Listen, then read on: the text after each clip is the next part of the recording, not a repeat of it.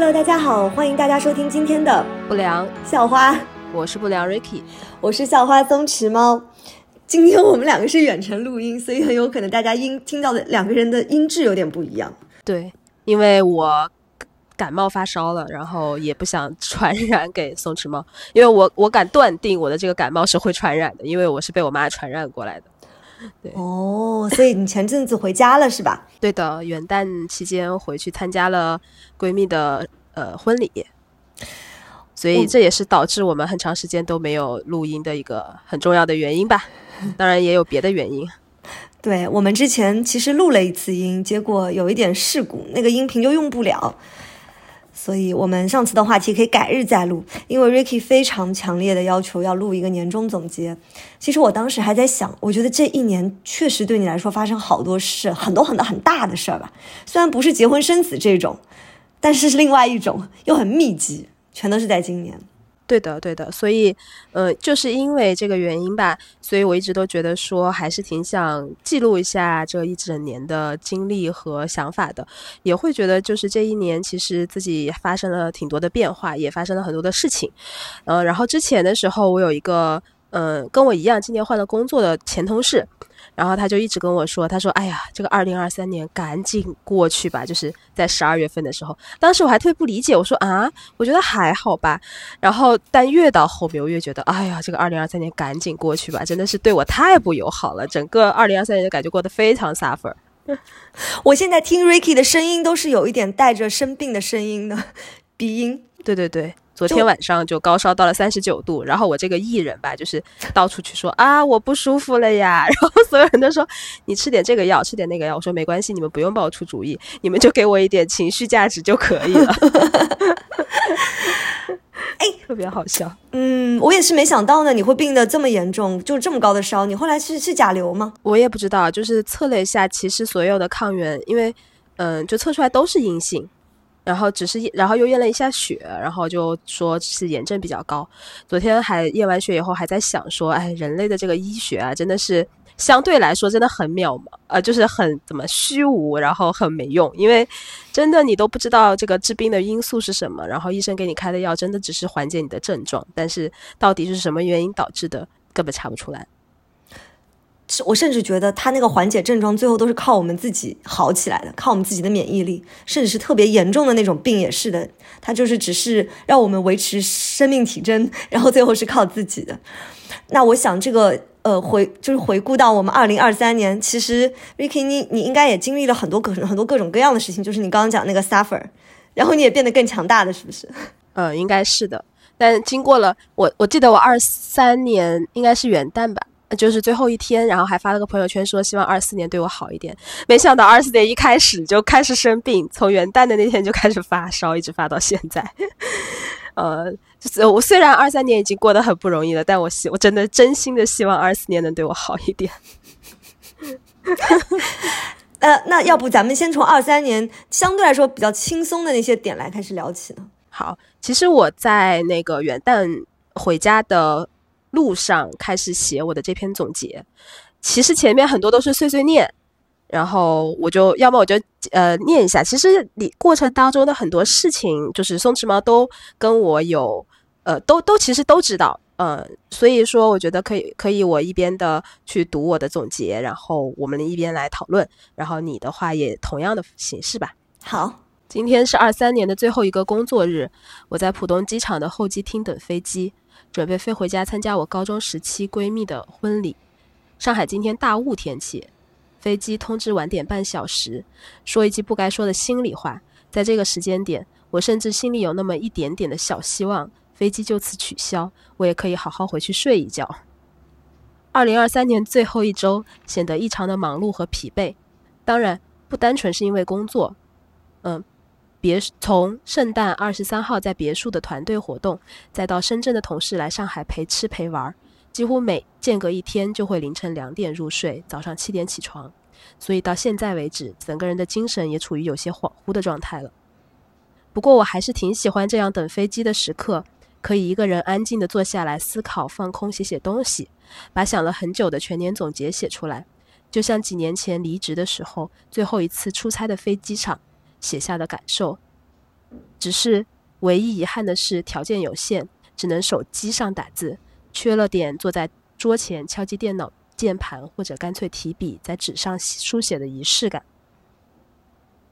二零二三年过得着实有些不容易，所以在年末的最后一个工作日的中午，我拉着大家很有仪式感的吃了一顿午饭，甚至还拿起了茶水干杯。下午跟每一个工作的伙伴说了一声新年快乐，满怀期待的欢送二零二三年过去，也真诚的希望二零二四年对我好一点。二零二三年还是很值得总结的，感觉这一年自己开始打开了一些些的感知力。开始感受真实的自己和真实的世界，当中有很多磕磕碰碰、跌跌撞撞，很痛，但也有所成长。（括号希望是）碎碎念了一堆，要开始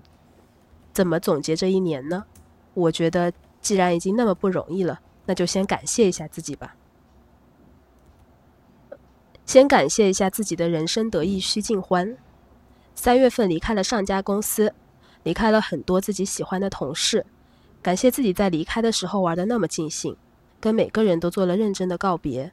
认真体会和了解大家，从每个人那里收获了启发和能量，在跟大家交流的过程当中，好像也慢慢开始感受到自己在大家眼中的模样，开始看到自己在人际交往过程中的优势点，当然也看到了很多自己的不足不足。哎呀，下面开始夸自己了。我是一个亲和动机很强的人，所以我好像也可以很快的跟别人别人建立起还不错的亲密关系。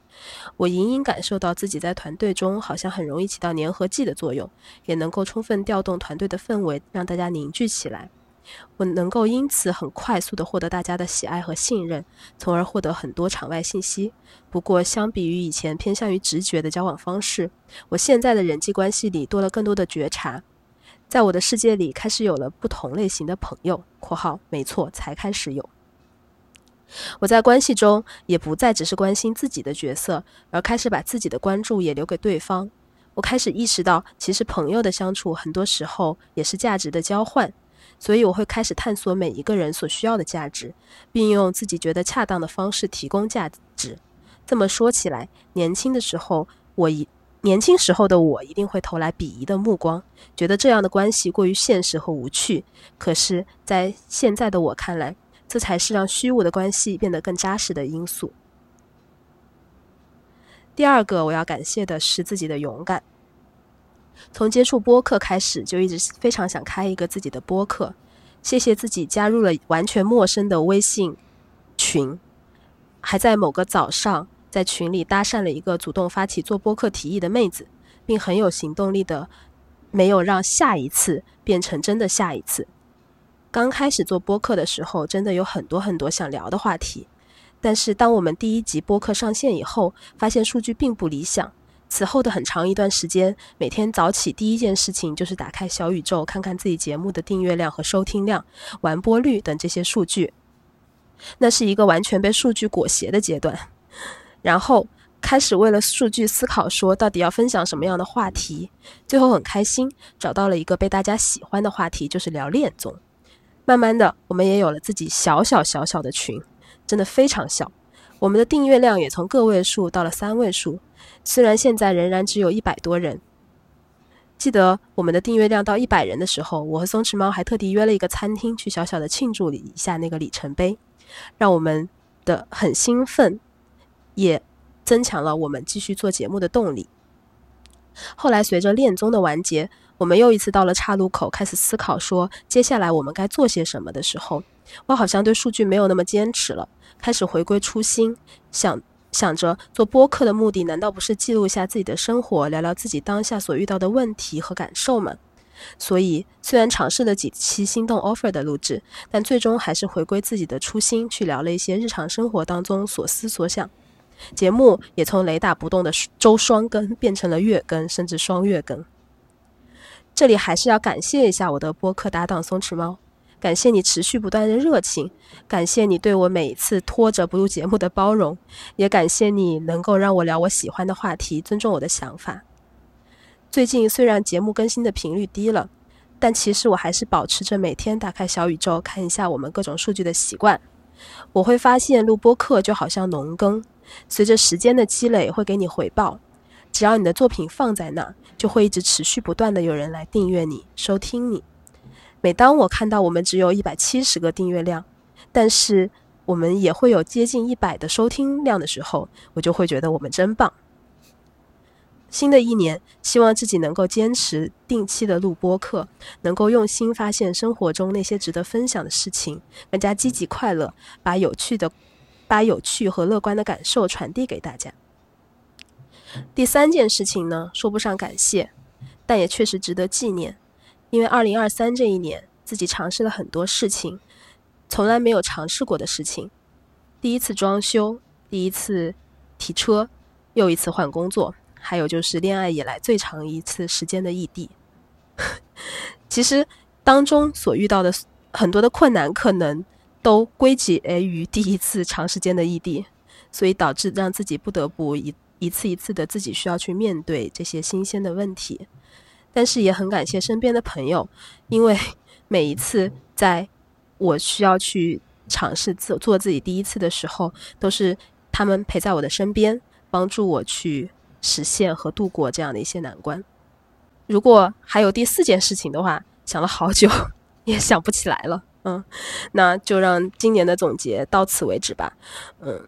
就像前面说到的，其实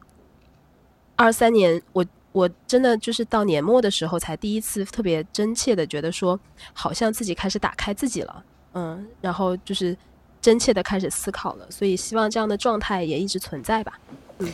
就这样。我刚刚其实，在你讲到打开感知力的那个时候，我心里就就怎么说呢，颤了一下。我想说，好像我在回顾这一年的时候，也会觉得自己好像桑炮也打开了一部分的感知力，然后是主要是也是跟工作有关吧。然后你在讲到我们播客的时候，我还挺感动的。对我在读的时候，我都有点小小的想哭，我也想哭。哎，虽然一般大主播可能不太公布他们的背后的那些数据量，有道理哦。啊 不，订阅量和收听量大家都看得见的。哦，那完哦，对，也是，就是完播率看不见。啊，对对对，我也没有透露。嗯，其实回顾二零二三年，我前几天还和我一个朋友讲到，说认识 Ricky，其实对我有很大的帮助和改变吧。就哎呀，这么说，我突然就有点不好意思。幸好我们现在是远程的。就。你你你是因为我平时可能很少认识新的人，其实你挺特别的，因为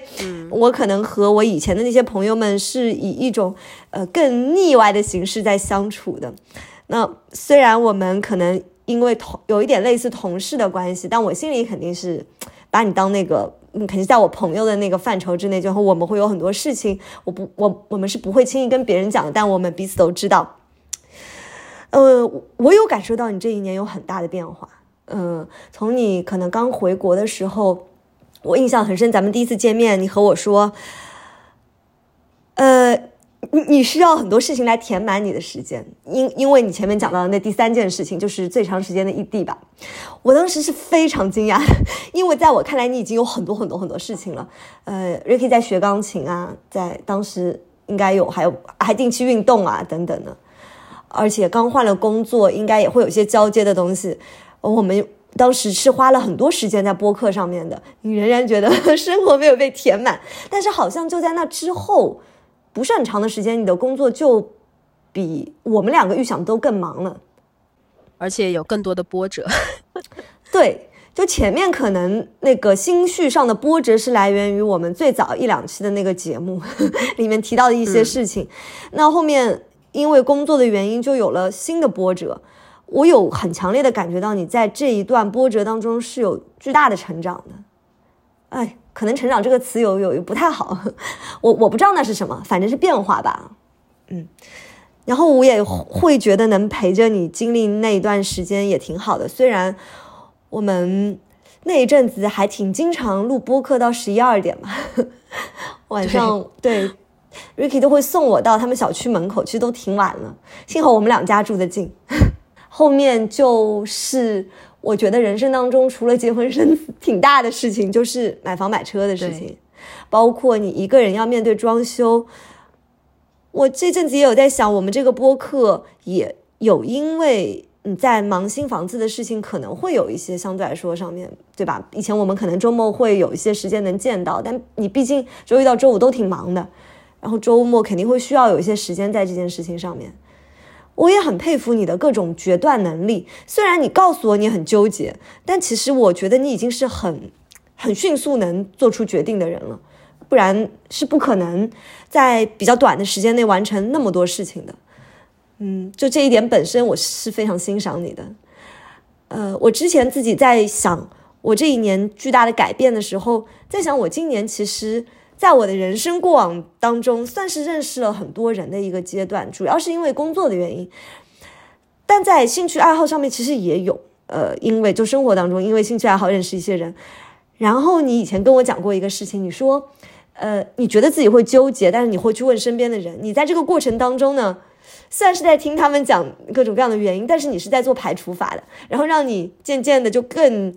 知道自己倾向于哪一个选择。我觉得这个点很妙，然后我就发现自己好像在认识不同的人，然后接触一些新的事情的这一个过程当中，有感受到自己会被什么东西点燃的那那一部分更清晰。我就可能很多人他是会变的，在不同的阶段喜欢不一样的东西，会被不同的东西打动。那我好像发现，对于自己来说，那些点很相似。我的人生好像在做一个。可能圈有的时候直径大一点，有的时候直径小一点的循环。我今年又感受到了底层很相似的东西是能点燃我的热情的，呃，这一部分会让我觉得很欣喜和感恩，因为好像更了解自己和更爱自己了。所以你刚刚讲的打开感知力的时候，我想到的这也是这一年我有的相似的感受，然后我也很感激这一部分都有你的相伴。哎，我很好奇，你你你发现的是啥？是可以在节目里说的吗？可以，但是有点蠢。就一，其实讲的宽泛一点，就是音乐吧。嗯嗯，就嗯，我前阵子就发现，我可能放下了一阵子我喜欢的一些音乐啊、歌手啊什么的，好像我不知道，我已经有点忘了是什么机缘巧合，他突然好像又。开始在我生活里面变成一个让我很有热情的东西。我觉得在一七一八年那会儿，我经历过这么一轮，比方说，呃，疯狂的想去看演唱会，然后我也是在那个过程当中开始接触黑胶，然后非常短的时间就收集齐了那个时候我非常喜欢的人的所有的作品。我大部分我应该就从十一月份开始，我这次收的是 CD，我基本上对我现在很喜欢那个人，但我那个时候也喜欢他一个歌手吧，然后我也是把他所有的 CD，呃，不能叫所有的，就是能买得到以及我很想要的全部都集齐了。我发现那个是能让我在生活里面非常非常就一下子他就能点燃我的东西，然后我也会去搜一些谱子啊，就。去把那些音乐让自己也能能能演奏吧啊！我觉得这些东西都让我很快乐，但是我其实是放下了一阵子的。我觉得就是你讲到这个的时候，就是就你你你就是你说我对你来说是一个很特别的样本嘛？我觉得其实你对我来说也人也同样是一个很特殊的人类样本，因为其实就是比如说在职场上或者怎么样，其实你遇到的大部分人，他们都是在就事论事。然后都是在嗯所谓的事实导向，但是其实呃就包括我自己，我可能能打动我的更多的都是一些存在于现实生活当中的事情，啊，都是一些真实存在的事情。但是其实对你，我觉得你不管是你平时的呃说话的方式也好，你喜欢的东西也好，包括你你对很多作品的感知也好，其实都是比较呃形而上的东西。啊，我觉得这种东西其实是说实话，在我身边的人当中也是很少见的。然后这个这这些点也都是让我觉得就特别特别厉害的一些点。而且我其实一直都很羡慕，就是你这种有自己就是持续深入喜欢的一个兴趣爱好的这样的一个人。就是你就比如说你的这种收集的爱好啊，然后去 把一个你自己喜欢的人就是摸得很透。呃，就能够就是滔滔不绝的就跟大家说你喜欢的人是什么样子的呀，你喜欢的电视怎么样啊，你喜欢的书是怎么，我觉得就很就很厉害，你知道吗？就 就是我们俩的就是就思维的方式确实是很不一样的。嗯，那这件事情就会导致的就是刚开始跟你录播客的时候，你记得吗？我们俩经常聊不到一起去，因为我经常不知道你在说什么。但相对，但相对而言，我好像我说的东西你都能理解，但是你说的东西因为太 抽象了，所以对我来说不能理解。但是这个对我来说真的是，就是很羡慕，然后也很希望自己能够有的一种能力。哎，Ricky 讲到这个点，我想到前阵子我们收到一条我们两个人都很惊讶的留言，你还记得吗？是我们的第二期节目，嗯，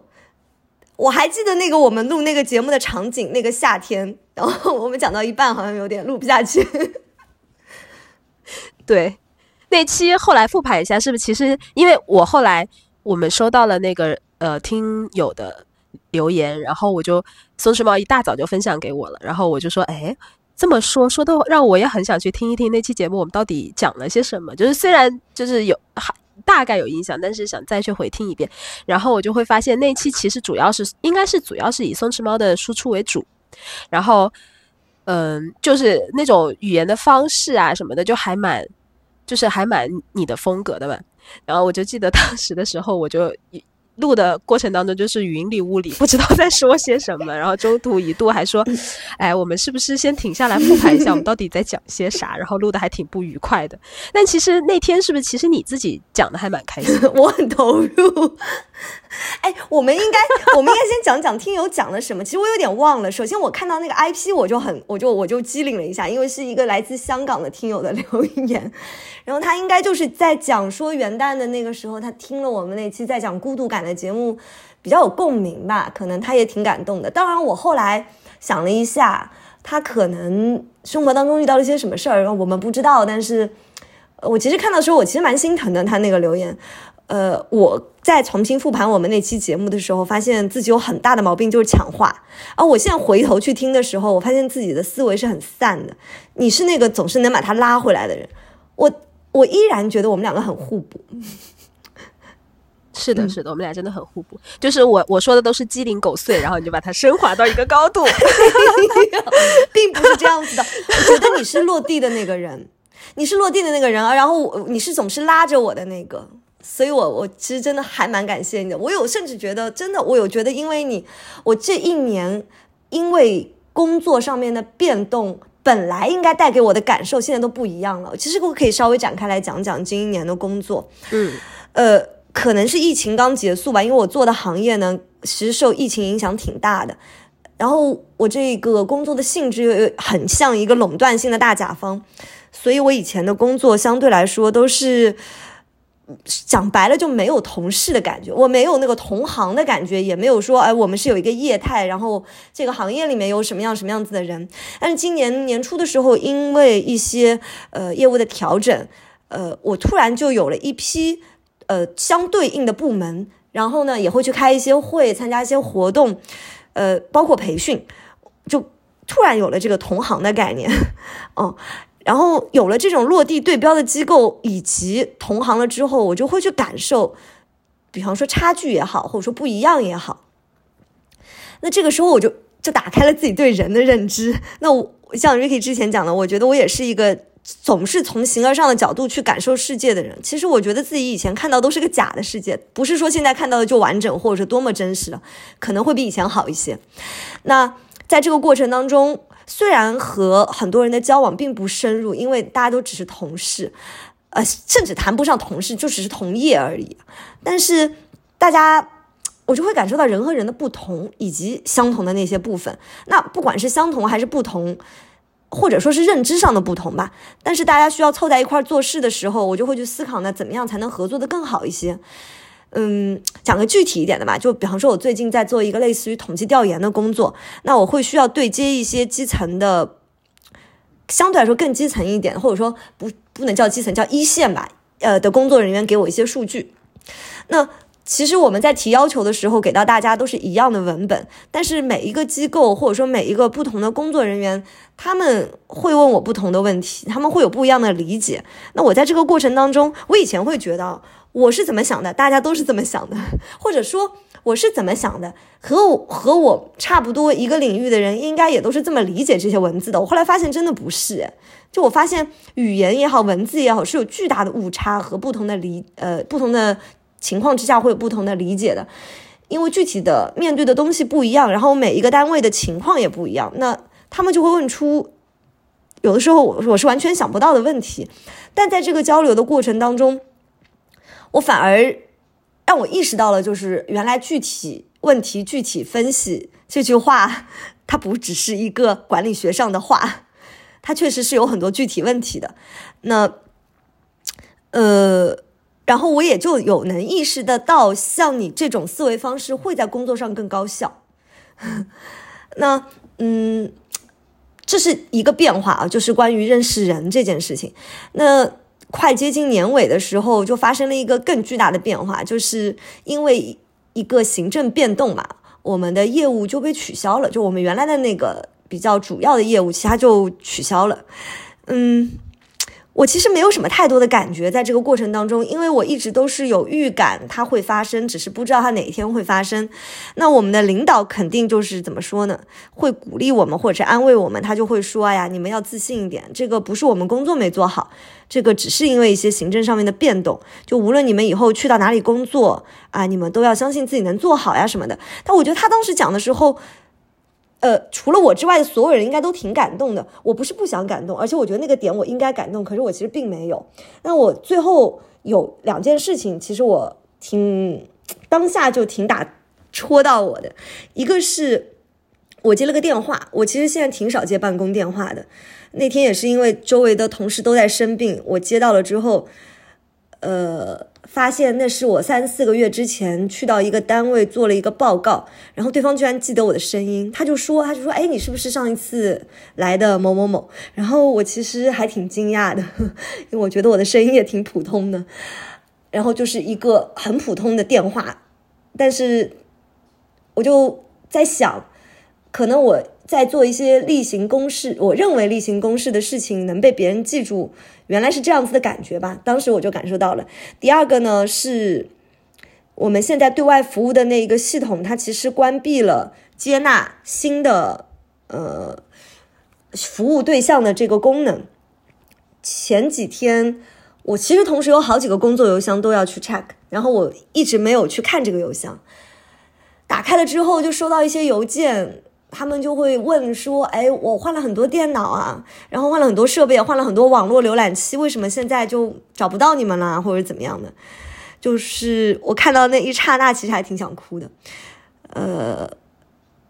我当时就直接 share 给了我同办公室的那个同事，我其他人也没有讲。然后我把这个截图发给了我们领导。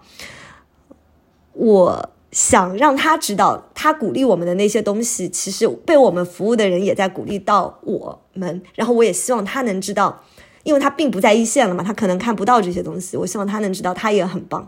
他做的很好。他有他很大概率以后不会是我领导，但是我在那个当下，我想让他知道他很棒。但是我会说不出别的话吧，我又用了这样子一个方式，嗯。其实理论上讲，这些变动，如果是以前的我，应该会觉得有点焦虑，或者说有点不安，或者没有安全感。但我其实现在很期待，诶，我很期待未来不在这样子一个垄断型甲方做做工作，可能去到一个偏更偏乙方或者是更服务一点的行业里面，或者说怎么样的。但我是很期待这个变动。我觉得我之所以心态上会有变化，是因为认识你。那你？就是在期待这个新工作的同时，也稍微做好一点心理准备，就是可能会跟去年的我一样 suffer。我们领导拼命在给我们打预防针，就比方说，说你去了其他的地方，领导会一天到晚骂你，你可能会着急，就是工作时间会很长，你会做很多你不愿意做的事情等等的。但我不知道为什么，我莫名的乐观和期待。我真的觉得是因为认识你，就好像我会觉得说，呃，解决问题本身可以是件快乐的事情，虽然问题让人不快乐。我我其实今年换工作，我觉得你跟我的状态很大的一个不一样，在于你好像从来都没有考虑过，就是。呃，你现在的这份工作对你来说真的是非常稳定的一份工作，所以其实你在工作上所需要去消耗的，只是说把事情做完，然后或者是把它做得更好这样子。但其实对我来说，我在今年换工作的过程当中，我也有一些耗损的点，其实是在于说，如果对于我这样一个更加市场化的人来说，其实，嗯，虽然现在行情不好，但我仍然觉得说我是有那个可以去自主选择我所在环境。的人，所以在这种情况下，我就会经常去想，是不是现在的这个工作环境不适合我？呃，我觉得这个其实，嗯，是你在去考虑很多事情的时候，其实不会考虑到的一个点。那 which 我觉得这个点非常的幸福，嗯，就至少在你现在的这个环境里，你是舒适的，或者说它相对来说是呃适合你的，或者是你已经会很好的适应它了。但对我来说，我会经常的强烈感受到现在的这样的一个工作的环境，或者是可能现在的这样一个岗位，它的底层价值观跟我本人是不符合的。嗯，在这点上，我就是非常的耗损。对，所以我觉得，其实对你来说，即便是去了一个新的环境，但是只要大环境没有变，就是大的体系，其实你没有切换的话，我觉得一定是可以有很。就是很快的适应过来的，谢 谢谢你的谢谢你的这个预预判，我我觉得其实对我来说挺难的，因为我们领导非常的，我觉得他是一个非常 peace 的人。我今年认识了很多人，他们跟我讲他们的领导的时候，我才会意识到说，哦，原来我们领导真的是一个很好很好的人，呃，性格非常非常的好，也非常的包容和，甚至是可以用宠这个词来形容他对我们这些下属的。我相信我以后不太可能碰到这样子的领导。而且我也是一个很直的人呀，嗯，我理解你讲的那部分东西啊。我有的时候在想，嗯，你和我有一个很大的不同是，我觉得你有很多的选择，让你在做这些选择的时候，或者说你有能力有很多选择，但是有很多选择了之后，很多事儿它其实就会变得。更消耗，因为你需要去对比嘛，要去想，因为这个不可能说我先把选择都实践一遍，然后看一下哪个好，对吧？就是我们只能在脑子里面去推演，但是其实事实就是脑子里面的这个推演其实挺耗损的。我反而没有那么多的选择呢，也就简单一点。呃，前阵哎，最近在上映的《金手指》你看了吗？那部电影。没有，里面两大演技，两大男，呃，就梁梁朝伟和刘德华两个人演的那个角色，我觉得是代表了非常不一样的底层价值观的人，但是他们都非常的厉害，就是他们是，当然这有戏剧化的效果，但是他们就是持这个价值观的人里面非常非常厉害的人，我就在想，你可能是不是确实不太适合你现在的工作环境？因为我觉得你可以在另外一个更好的制度下去发挥更多的你的创造性和呃你更擅长的那部分的价值。嗯，我会有一点点觉得你现在会被无关的东西耗损掉太多，但我又会觉得，我觉得可能比我比较传统，我会觉得女孩子在一个。这样子的环境里面，相对来说，相对来说稳定一点的环境里面呢，可能会比较适合那个后面的 一些选择吧。但那我不知道，因为人其实不会变的。我越来越会觉得人不会变，人是在发现自己。发现自己是什么样子的，我们可能二十岁、三十岁的时候不太清楚自己是怎么样子。我上上个星期重新看了一遍王家卫的一个比较旧的 电影《东邪西毒》，里面欧阳锋和呃，哎呀，好，哎呀，天哪，我这个脑子就里里面有有一个很清醒的角色，但是他以前也受过一些呃伤吧，但是他后面就非常非常的清醒，他就是呃。有一点唯利是图吧，我们打引号的。嗯，另外一个男生梁家辉演的那个人物吧，他就是可能得不到自己最爱的人，但他们都很厉害哦。首先，他们自己的业务能力都很强。我只是讲除了业务能力，另外一些东西，他得不到自己最爱的人之后呢，他就选择让自己感受被喜欢的感觉，所以他就变成了个到处留情的人。当然了，他这个结局也没有很好吧？我就在想说，这个底层的逻辑其实不太变吧？就是有人会更重视一些东西，有人会更重视另外一些东西。我小的时候是不知道大家看到的世界那么不同的，我现在越来越能意识到，其实大家看到的世界是很不一样的。我甚至觉得，老看影视作品对于一些年轻人是一些残害，因为那些编剧可能没过过那样子的生活，那那些。他们没见过那样子的世界，他们是想象出来的。呃，拥有怎么样资产的人是怎么样子工作和怎么样子生活，以及持有什么样子的价值观和和他们是不是要刁蛮任性的？我我不觉得是这样子的。我觉得他们没有看过真实世界。那也有一些作品，就比方说现在在上映的《金手指》，我们不是打广告，我是我想表达说，我甚至觉得可能很多年轻一点的观众不一定能看得懂或者是欣赏得了。首先，它的整个文化逻辑都非常的香港。他讲的也是香港回归以前的事情。其次，他给的那个环境也很狭狭窄，是非常资本主义社会下的市场经济下的一个金融背景的这么一个故事，所以里面能看得到金钱会带来很多很多的东西啊。我我不觉得是金钱。本身有些人就会靠近这些东西，有些人相对来说就会选择不一样的生活。无论在怎么样的社会之下，那这些不同的人其实就是看到不一样的世界的。我觉得认识你让我看到了不一样的世界，这件事情是我二零二三年最大的收获。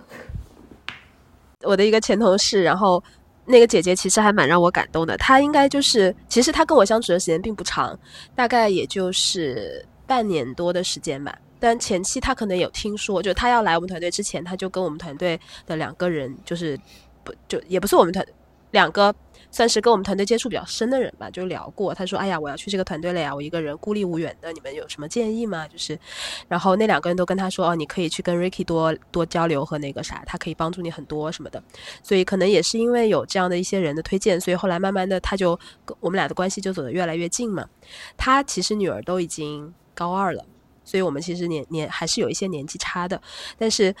嗯，他就是今年突然之间想说，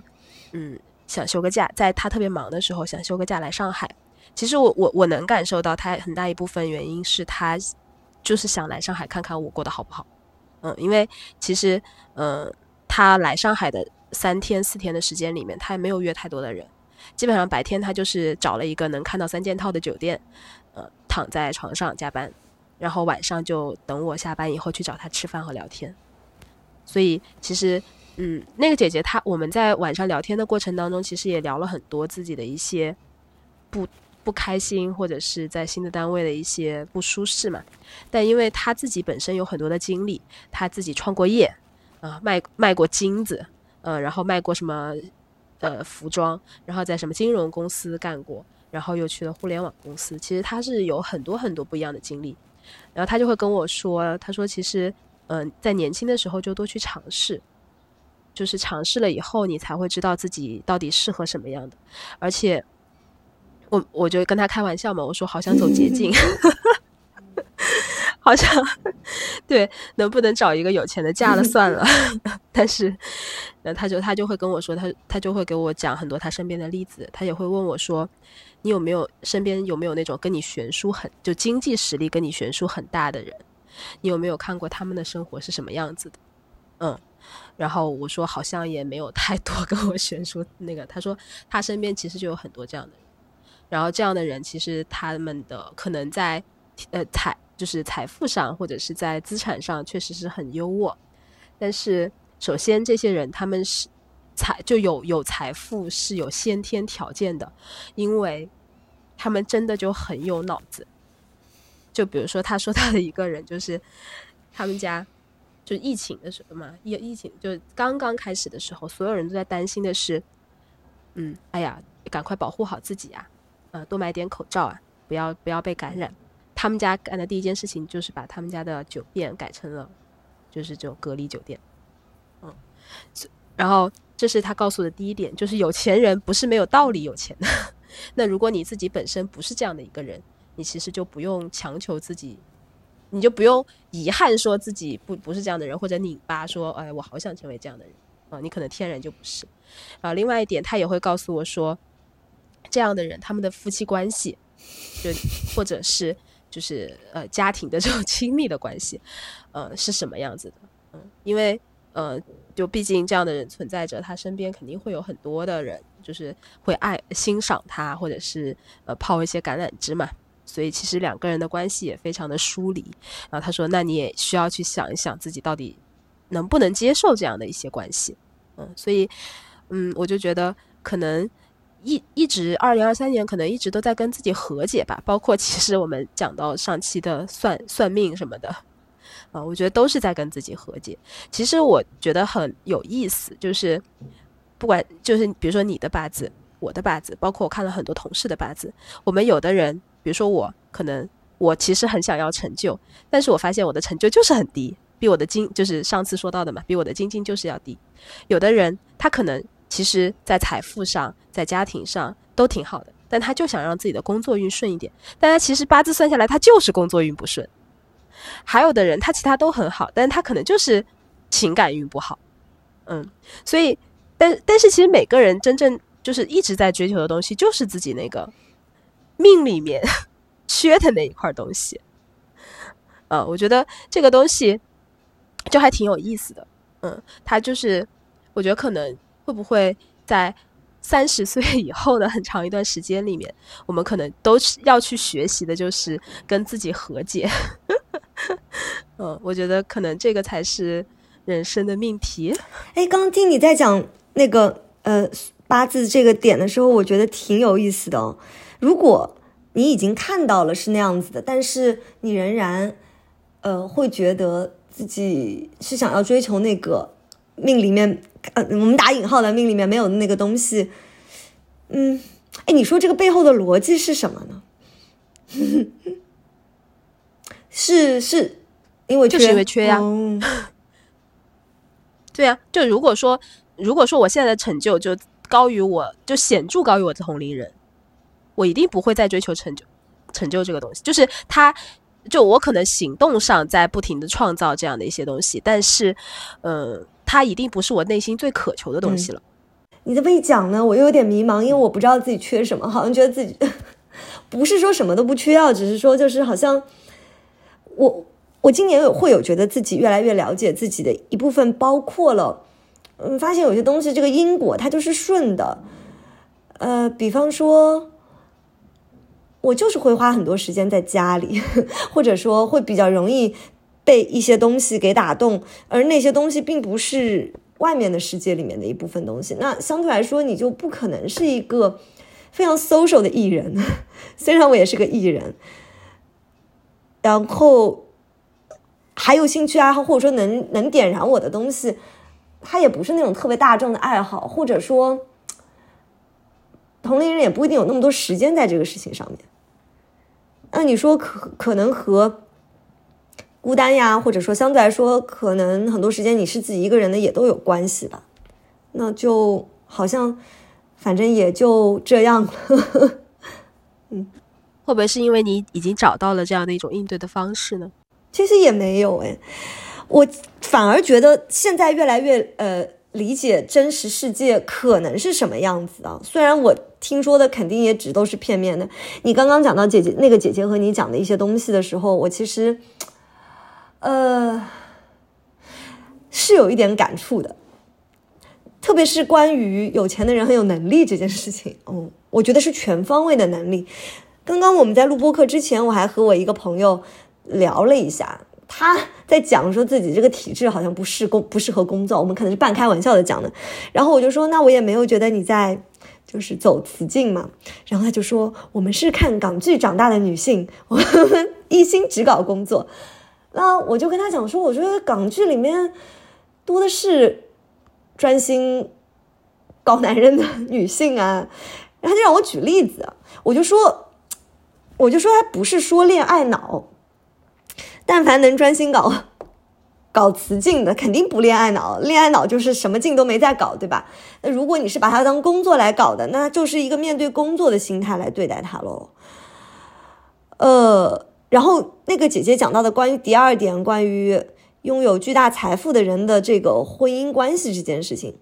其实婚姻关系在法法律上本质上它其实是一个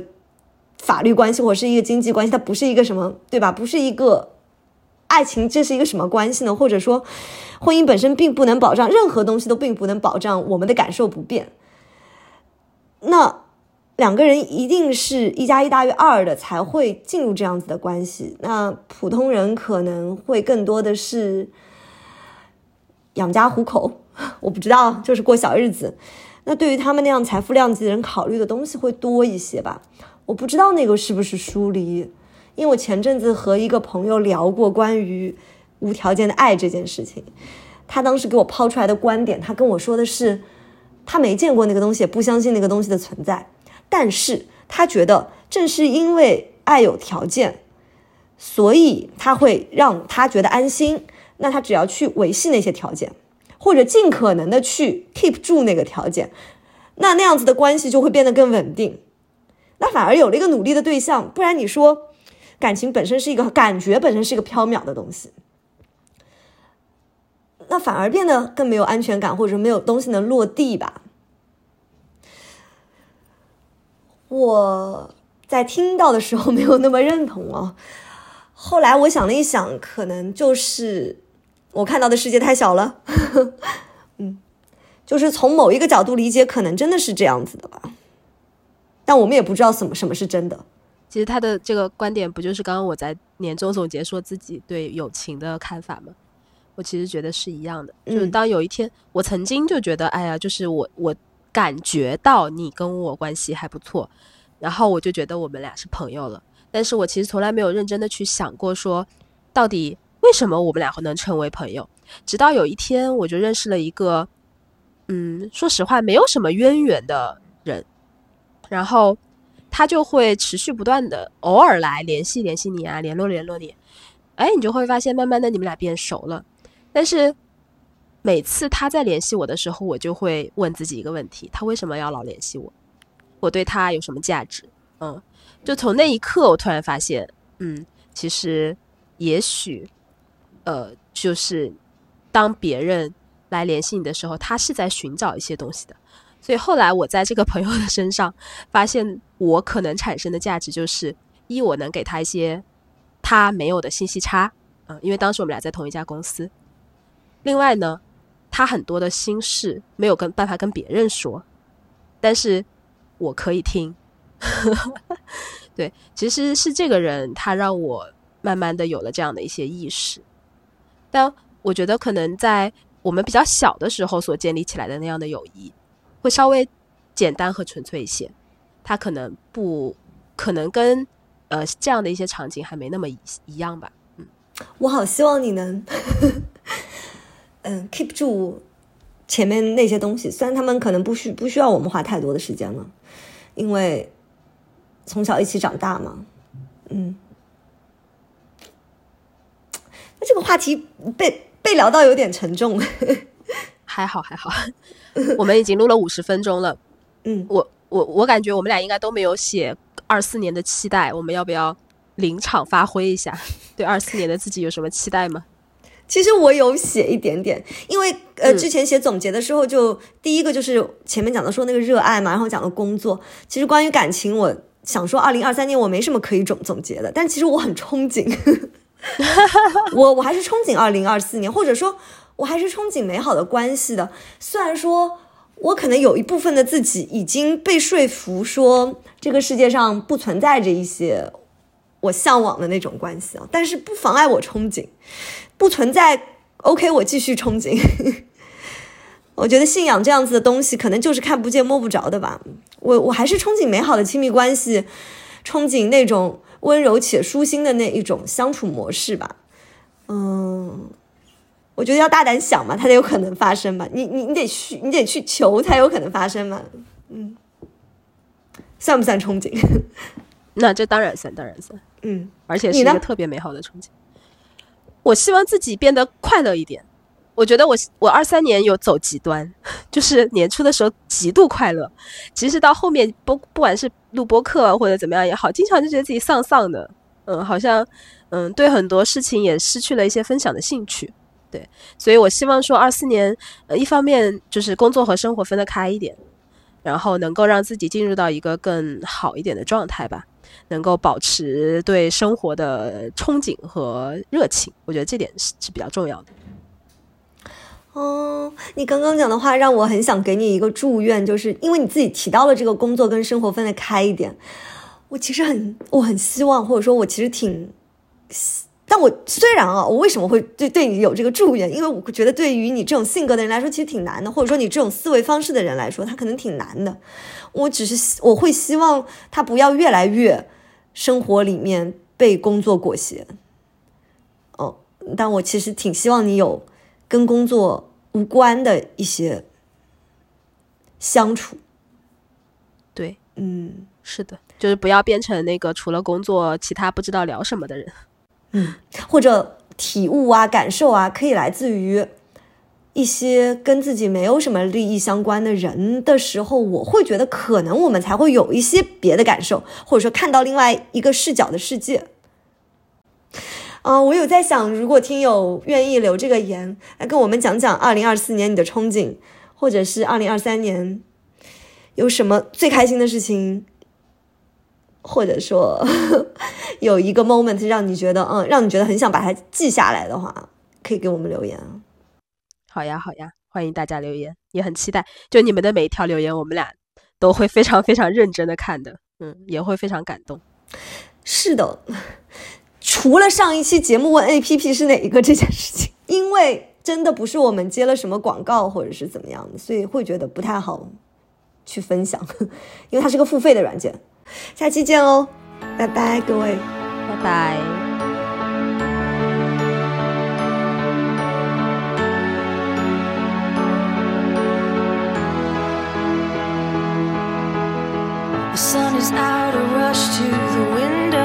Suddenly I just wanna let go of the past and start all over again. So I sing,